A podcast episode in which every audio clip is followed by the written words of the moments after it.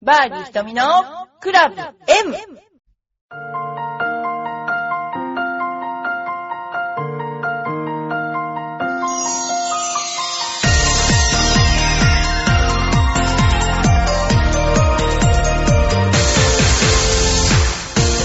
こんにちは皆さんもう暮れも差し迫ってあのいますけれどもいかがお過ごしでしょうか？クリスマスですね。クリスマスあの正月の用意しましたがなんかカニとか買いました？私あの あの浦安というね千葉県浦安というところに住んでいてあのまあねこの辺ってねすごくね生ものっていうんですか？あの魚介類？昔あの漁師町だったからあのもう今は料金放棄しちゃってるんですけどもね。あのすごいねあの美味しいんですよ。でまたね美味しくないと食べないっていう漁師気質があってもうねお刺身とかね私今までこんな嫁に来るまでこんな美味しいお刺身は食べたことがないよっていうぐらい美味しいお刺身を毎年お正月にいただくんですけれども生ものって言ったらそういう魚カニとかねそういうのですね。であのよくねあのうちの玄関にね生もの置いてったからさとか言って帰ってなんだろうってあげたらまずねカニがね生きててでね甲羅がね3 0センチぐらいあるの。でね怖いの。まず鍋に入んないじゃない。どうやって鍋に入れるかって言ったら殺さなきゃいけないじゃない。もうすごい怖いでしょ。そういう状況でなんかあの育って25年間も。もうなんかねすごいですよ。お魚さすがに漁師町ですよね。だから昔はなんか海苔とかをここのあの声優の前に海苔干してたらしいですけどね、えー、今この頃はあのディズニーランドも浦安の駅からバスが出るというよりもみんな舞浜から行っちゃうもんだからものすごい廃れましたねこの頃。であの昔あのマクドナルドがあるんですけど駅前に。そこはね日本一の売り上げを誇ったらしいです。あのあのディズニーランドが開業した当時はね。今なんかまたひっそりしてしまってますけどね。そんな感じであのまあクリスマスは迎えるんですけどこの漁師町としてはですねアサリを剥いたりとかなんかまだそういう風景がねありますね。でえっとですね、あのこれからまたちょっと皆さんに、えー、うちのゴルフスクールのことでちょっとコンペがあったりしたので、え、お知らせしたいと思います、えっと、前ねコンペがちょっとこれお知らせしなかったんだけど、うちね6年目に突入するんですけど途中から始めたのかなもう19回コンペだけをやってるんですけどもなんとね今回は優勝が3人とも女、え優勝準優勝3位が女性だったんですね。でうちはあのこのハンデキャップはですねガチハンデなんでそのペリアとかそういうの使わないんですよ。でこのハンデもすごいんですよ。優勝の人が25準優勝28、えー、3番目の人が16というそれで優勝しちゃってすごい。グロスが919085うちうまいでしょ。もうこういうようなことでえー、コンペを本当に、えー、年間何回やってるでしょうね。4回ぐらいやってるかな。すごいあの女性の方の多いコンペです。で大体1万円でコンペをね開催してるかなっていう感じですね。その他にあのジュニアのあのエパック杯っていうのをやっていてあの何、て言うんでしょうね親子大会っていうのが一つあります。でそれはショートコースやっていてあの親と子が1個のボールをこう打っていくまあ、楽しいというか途中でお父さん怒るみたいな子供があの途中であの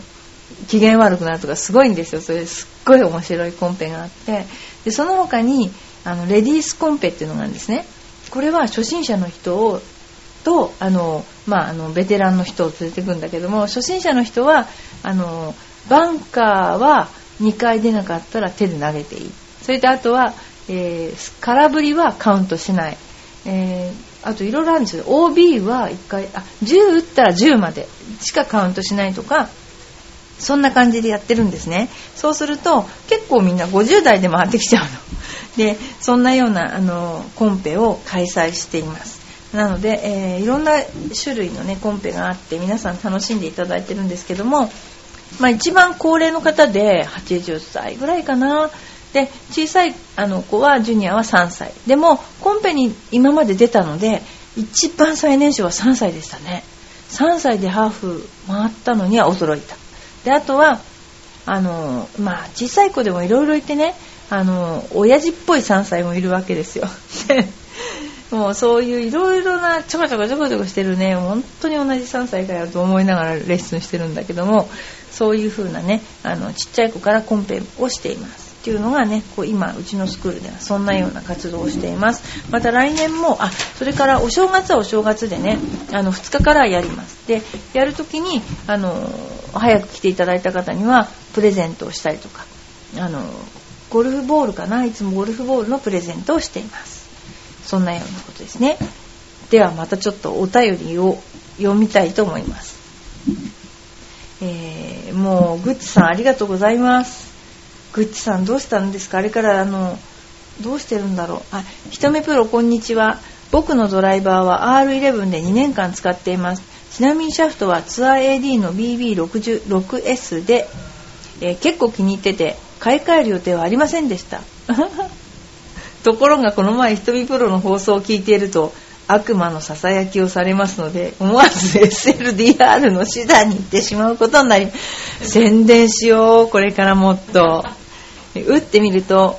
ひとみプロがおっしゃったようにスイートスポットが鋭くひあすごく広く感じました。そうなんですよ。2年間での技術の進歩に驚いた次第であります。ちなみにシャフトはツアー AD の MT6S でした。何発か打っている間に X の方が良いのではってお店の人が言ってくれましたので MT6X で注文してしまいました、えー、良い情報を発信していただき本当にありがとうございました感謝した人にそれではまた良い情報をお待ちしています、えー、そうなんですね。私貢献してるじゃないですかテーラーメイドに。あのねテーラーメイドのクラブはですね基本マイナーチェンジをしないんですよ。本当に他のメーカーのクラブはちょっと変わったかなとか伝統踏襲するとかあるんだけどもうなんかテーラーメイドの場合白いヘッドはもうちょっと古くなってきちゃったのがね。次は青だとかなんかいろんななんかあのクラブが出ててとても楽しいですよ。だって明らかに違うのがわかるんだもん。これモデルチェンジしましたかとか言うんじゃなくて明らかに違うから旗から見てて買いましたねっての分かりますからねそれもいいしそのぎなんて言うんでしょう男の人受けするこうなんていうのかなギアチェンジっていうのかなそういう感じがすごくあるんですよね。であの本当これはね日本とアメリカのゴルフのクラブの開発の差っていうのはすごい面白くて日本はずっと1個に1点に当たって飛ぶクラブを開発し続けてきたんですね飛距離を。で外国はテーラーメイドの場合は一点に当たると飛ぶのではなくてどこに当たってもまんべんなく飛ぶということに追求をしてたんですよ。もうそこが大きな発展の違いでだってアマチュアの人がいつも芯に当たると限らないじゃないですか。でもし芯に当たらなかったら飛距離は恐ろしく落ちるわけですよ。そのクラブとねどこに当たっても結構外れないで当たるって言ったらそっちの方がいいでしょ。だからアメリカの発想の方がすごく合理的なんですね。で今あの SLDR をお試しいただいて購入されていただいた矢先にまた言うのもなんなんですけども グローレも新しいクラブが出てますからね。グローレもこれもね私も打ったんですけどすごくいいですよ。あのままずね女性にとても人気ですね。飛ぶから。これだけは本当にあのなんていうの？腕を変えなくてクラブを変えて飛ぶっていうね。それ本当にあの飛びますのでこれすぐ1回コースに持ってったら皆さん買われてますよね。えー、そんなようなことアイアンもいいしそのスペックを変える楽しみってありますよね。であのいやアイアンの方がちょっとなんていうかな自分に合ったクラブを選びたいなと思うかもしれないけどもそういろんなスペックがありますね。であとウェッジなんかも面白いですよね。でそういった形でちょっと皆さんもあの2年間 R11 をね使っていただいた R11 もいいクラブで R9 もいいクラブですね。でしたとっても。でずっと続けてこうねあの来てますけれども皆さんもぜひねあの価格帯も結構お手頃なんじゃないかなと思うんですよね。昔1本15万とかねあのありましたけども今結構価格帯もお手頃で。であともう一つおすすめはあの靴ですよね。あのアディダスの靴。アディダスのスパイクは私すごくいいと思います。というのは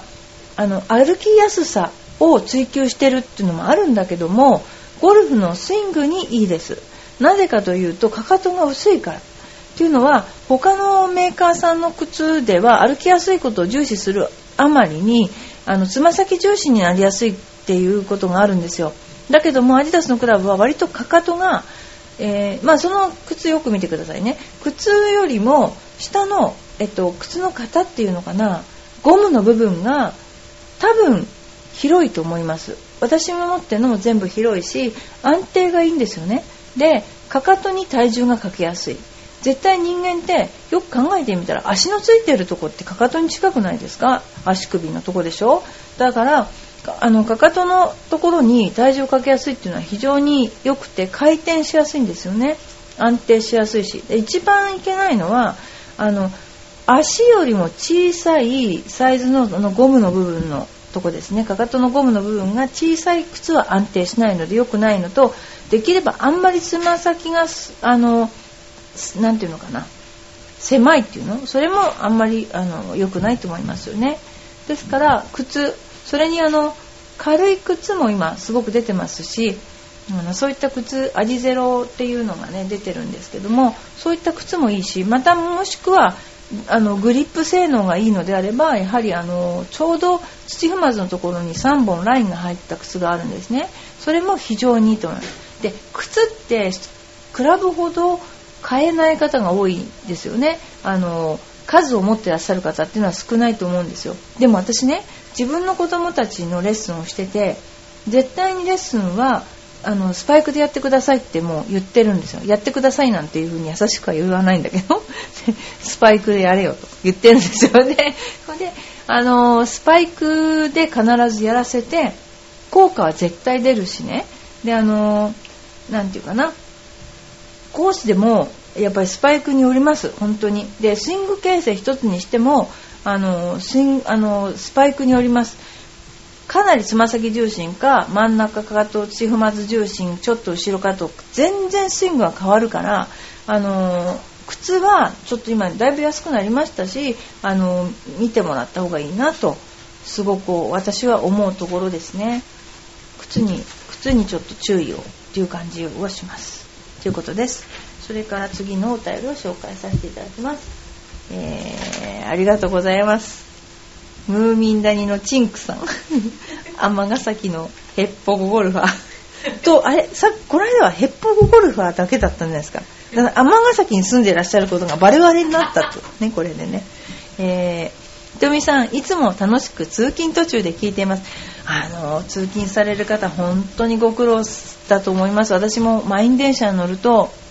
あのちょっとでも重い荷物なんか絶対挟まったら取れませんよねあれね。もうすっごい本当に通勤って大変だなと思いますよね、えー、この番組の影響で先月から室内ゴルフ練習場に通い始めました。かっこコナミスポーツ。ゴルフ歴15年になります。スコアは100あのインドアの練習場ってバカにならないんですよね。インドアの練習場って暑くもなく寒くもないでしょ。であの自分のスイングに集中できるから私実はこの間ねロッテであのボルボの試乗した方に対してのレッスン会をやったんですよ、えー、ボルボに試乗される方大変やはりこう品のいい方が多かったですねそれでねでもあのそこではやはりこう例えばわし私が教えてわしではね私が教えてこう飛ん飛んだっていうことに対してすごくね喜んでいただけたっていうのが嬉しかったですね。こう飛距離が飛んだところを実測で見れるっていうのは、まあ、あのすごくレッスンされてる方あの生徒さんにとっては嬉しいらしくて私教えると間違いなく飛びますからもうキャーとかワーとかなってすごく喜んでくれたんであ私すごいいいことしたんじゃないかな なんかイントコーク積んだぞと思ったんだけど。だけどもあのインドアではそこまでこう逆に言うと飛距離はあの実感はないんですね。だけどもずっとロッテの練習場がその時に日曜日だったんであ土曜日か。もう満席になっていくのを目の当たりに見ていてそのどのぐらいの人がどのぐらいのボールを打ってどのぐらいのスイングをしてるのかなって結構見てたんですよね。でもはっきり言って球筋が見える練習場って自分を直せないなっていうのはすごく思いました。でどういうことかっていうとあのー、球筋が見える練習場っていうのは球筋によってあこれ良かったこれ悪かったっていいか悪いかを自分で判断しちゃうんですね。で飛距離アップをするとか球のイメージに自分を合わせるとかそういうことにはすごく適してるんだけどもそれをこうなていうのかな自分がスイングを直している時っていうのは思いがけない変な球が出たりこう調子悪いわけですよ。でそれが結果に出てしまうからあこれはいけないことをしてるんじゃないかと。後退してるんじゃないかと思っちゃってスイングが治らないような感じがしました。であのスイングを直している時には行き先のボールではなくて全部自分の方のの内側に神経を向けてほしいと思ってるんですよね。例えばあのバックスイングの時の右手のポジションとかあの要するに自分がビデオで自分の体をどこからでもイメージできるように自分の体の動きと自分のイメージが合うようにするにはやっぱりインドアで練習をした方が結果に左右されないのでいいと思います。で大きな誤解はあの広い練習場で練習してるとある程度キャリアがある方はある一定の時間練習してるとボールってまっすぐ飛び出すんですよね。でそれってどういうことかっていうとその場の雰囲気に慣れて緊張感も取れて筋肉もリラックスしてきてそのインパクトの当たる瞬間の何て言うのかな勘がアジャストする感覚があの戻るっていうのかな。そうするといい球飛び出すんですよね。でイコールいいスイングだと誤解しちゃうんですよ。それは全然違っていいスイングっていうのはどういうスイングかっていうとミスをしないなるべくミスをしないように形成されたスイングなので、あのー、そういうちょっと誤解を生みやすいからまっすぐ飛んだらいいスイングになったんだっじゃあ練習やめようかっていうんじゃなくてそれはまっすぐ飛ばすための勘を学んだというふうに理解してもらうといいかなと。だから使い分けてほしいなと思うんですねインドアの練習場ね。ということですね。で、えー、スコアは100弱程度のヘッポコですが皆さんあの謙遜ですよね。100弱のねヘッポコじゃないですよね、えー、質問ですが先月から教わってるコーチは熱血コーチです。というか先生に遠慮なしでむちゃくちゃ言います。これは関西だからってことないですかね。質問ですがあ違う。最初は嫌な感じがしましたが今では大笑いしながら聞いてもどんな極端なコーチですかねこのコーチはね。質問ですがアイアンの7番でスイングの基本を教えてもらっています。コーチは7番アイアンのインパクトは右足のかかとが完全に浮いてひっくり返す程度に腰を開いた状態でインパクトをするように教えてもらっています。なるほどね。質問疑問は最近の流行はインパクトや右足のかかとは地面についている方が良いとコメントするプロが多いように思っています。安定したスイングのためには腰を開きすぎないのが良いかと思っていました。あるいは基本は7番アイアン程度のインパクトでも腰が引き方向の正面を向いて状態向いている状態でインパクトをするのでしょうか。とても苦しい体勢です。あのですねあのー、この方は言ってることは間違ってはないと思うんですけれどもただ、えー、スイングは全ての人が全員違うと私は思ってるんですね。というのは関節のつき方や、えー、例えば肘からあの尺骨とかでしょ？あの辺のねあの手首までの長さとか指の柔らかさだって違うじゃないですか。ということは一人一人それぞれが全て違うスイングを持っているんだけども絶対犯しがたいものは要するにその遠心力と重力なんですよ。だから遠心力と重力に逆らわないその人のオリジナルのフォームを作ってあげれば今日こうなったからこういうふうに直しましょうとかああなったからこう直しましょうっていうことは絶対にないんですよね。えいつも直し続けるスイングっていうのは私はあんまりあまあマイナーあのチェンジはいいですよ。だけどもいけないと思ってるんですね。でこの先生の言うことを私が解説すると7番アイアンをやるときにあの右足のかかとについてなんですけどね。あのずっと昔それこそ今から40年ぐらい前かな。えー、右足のかかとにもヘッドアップがあるっていうようなコメントを矢部明さんというね、えー、細い体の細いプロがしていた記憶がありますでただねあの、これ全く同じことを言ってると思うんですけど完全にひっくり返すように腰を開いてインパクトをするのは一体何をこの人は教えたいのかっていうと多分、うん、その体の方向の回転することに対して大げさにやらせてるのかなっていう感じがしますよね。であの要は地面があに足がついていてもついていなくてもあの体重移動はインパクト時には完全に左主体要するにまあ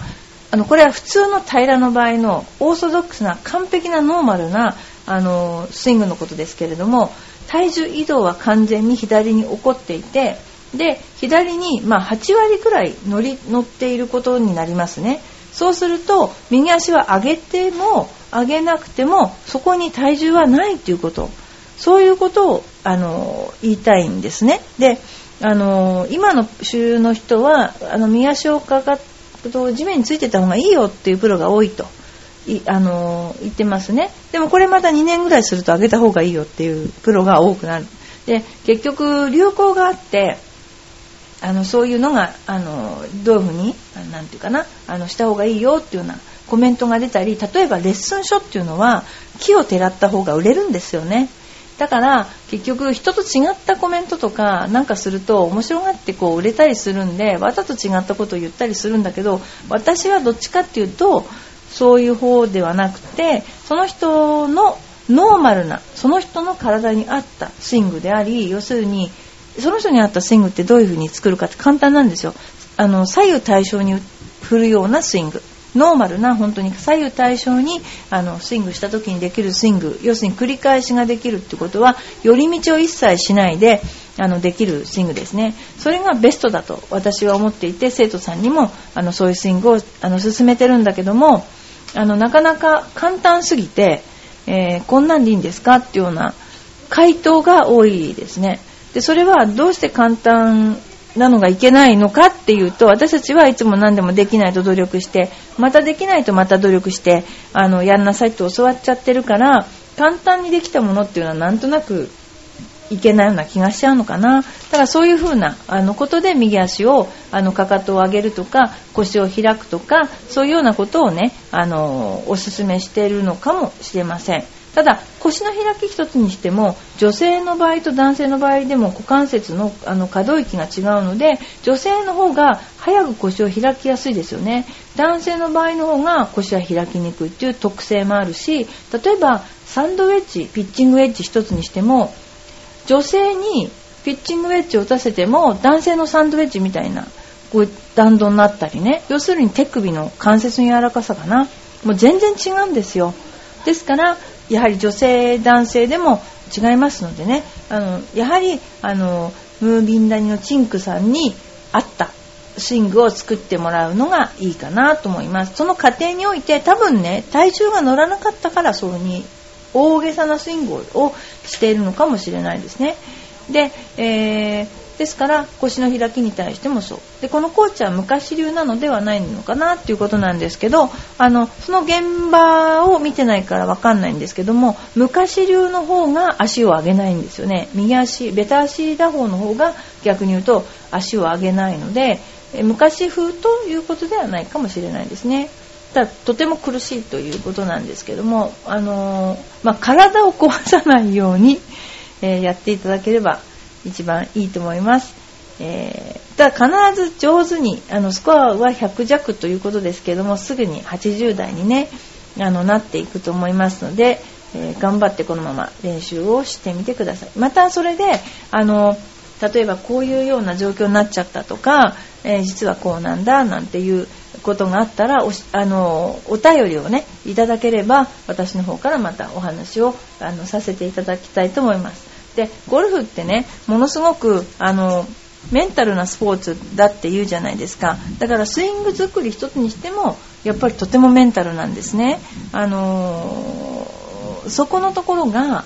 割と分かってるんだけどもなかなか難しいとこですよね。そこで今日はねちょっとリラックスの仕方とかいろいろねあの皆さんにあの教えたいと思うんですけれども、まあ、私たちは1日にどのぐらいいろんなどのぐらいとかな。あのラウンド中どのぐらいものを考えると思いますかっていう質問があるんですけどね。これはねど私がどこからそれを聞いてる抜き取ってるかっていうとあの BJC のメンタルトレーナーの人のお話があってね。あのそれをちょっとあの抜き取ってるんですけど大体6万回ぐらいねあのいろいろ思いが浮かぶそうですよ。でもねそのね多くはねほとんどねネガティブなことだそうです。でまあ今まであった昨日のこととかね結構思ったりとかして多くはねネガティブなことを思ってることが多い。例えば恐怖とか怒りとかねあの後ろめたさだったりとかそんなことを思ってる。でそういうのをやっぱりあの繰り返しながらラウンドをしてるっていうねそういうふうにあのこのトレーナーの人は言ってるんですね。で日本人が私一番下手なのは私もそうだけど何が下手ってリラックスすることほど下手なものはないと思うんですよね。であのよくいろいろ本出てますよね。瞬間的にリラックスするにはどうしたらいいかってね。でそこでこの BJC のトレーナーさんは何て言ってるかっていうと、まあ、毎日15分間リラックスの練習してって言ってるんですね。それはねどういうことかっていうとあのやっぱり心と体両方ともリラックスするんだけどもあの体リラックスしても心が、ね、リラックスしなければゴルフには全くあのなんていうかな通用しないというかリラックスっていうことはイコールそのリフレッシュするってことですよね。一つ一つのショットをリフレッシュしながらあの打っていくっていうことだからあの前を引きずらないとかね。そういうことでとてもいいと思います。でねそれにはどうしたらいいかというとまずね何か自分なりのね動作が言葉を持ってほしいんですって。トリガーになるような引き金になるような。何でもいいですよね。あの例えば音感でもいいし言葉でもいいしね。あのそういうのをすごい自分がこうこんなこと言ったらリラックスできるななんていう感じ。あのを思い出してほしいんですまずね。そしてそこからね深呼吸をするんですよね。でねこれどういうことかっていうとねあの人間って自律神経を司ってるのはあの呼吸だけだと言われているじゃないですか。例えばあの胃はね胃を早く消化しろって言っても消化できないけど呼吸だけは調整できますよね。ですから呼吸を調整することによって精神を調整する。心を調整する。ということですね。そしてまずえっ、とまず4数えて息を吸ってください。1 2 3 1234ってねあの4を数えながら息を吸ってちょっとの間我慢してそして8を数えながら息を吐くと。要するに吸うよりも吐く方をゆっくり8を数えながら息を吐く。そして、えーと、だんだんあの頭から足の方までリラックスしていくイメージをしてほしいんですよね。そしてあの自分の、あの、体体をねあのチェックなんていうのかなチェックっていうのはいけないですね。あのスキャンするっていうんだけどもあの自分の体を54321という感じで、まあ、パーツに分けてもいいしそれをイメージをあのしてください。今頭の部分リラックスしました。肩の部分リラックスしました。みたいな感じでね。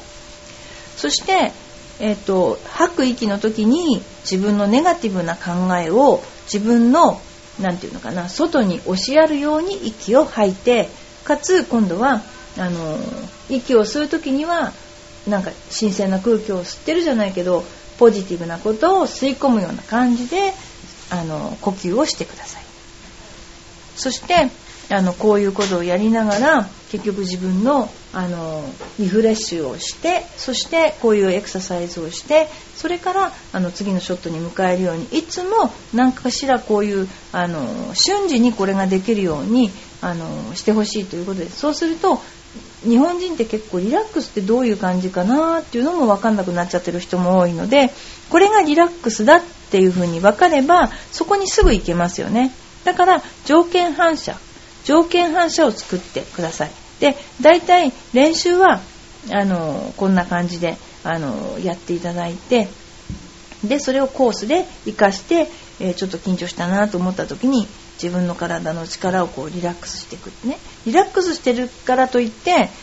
温泉に入ってるとかそういうのじゃないんでやっぱりねあのコースにいる時はボールを打つのであのふにゃふにゃではないんですよ。そういう意味ではないんですね。必要なところには必要な力が入るように。するわけですねまあ、そんなようなことで、あのせっかくねそういうあのメンタルな部分もねあのいろいろあの、まあ、勉強したので皆さんにちょこっとずつねあのお話しさせていただければなと思っています。ということで、えー、バーディー瞳のクラブ M ですがあのメンタルな方向のこの間イップスのお話があったけれどもメンタルの方向でのご質問もねあればねあの受けお受けしますのでぜひねあの調和表の方まであのメールいただければあの全ての皆さんの出していただいた質問にはあのお答えしたいと思いますのでよろしくお願いしますそれでは今度はクリスマスにお会いしましょうということでさようなら。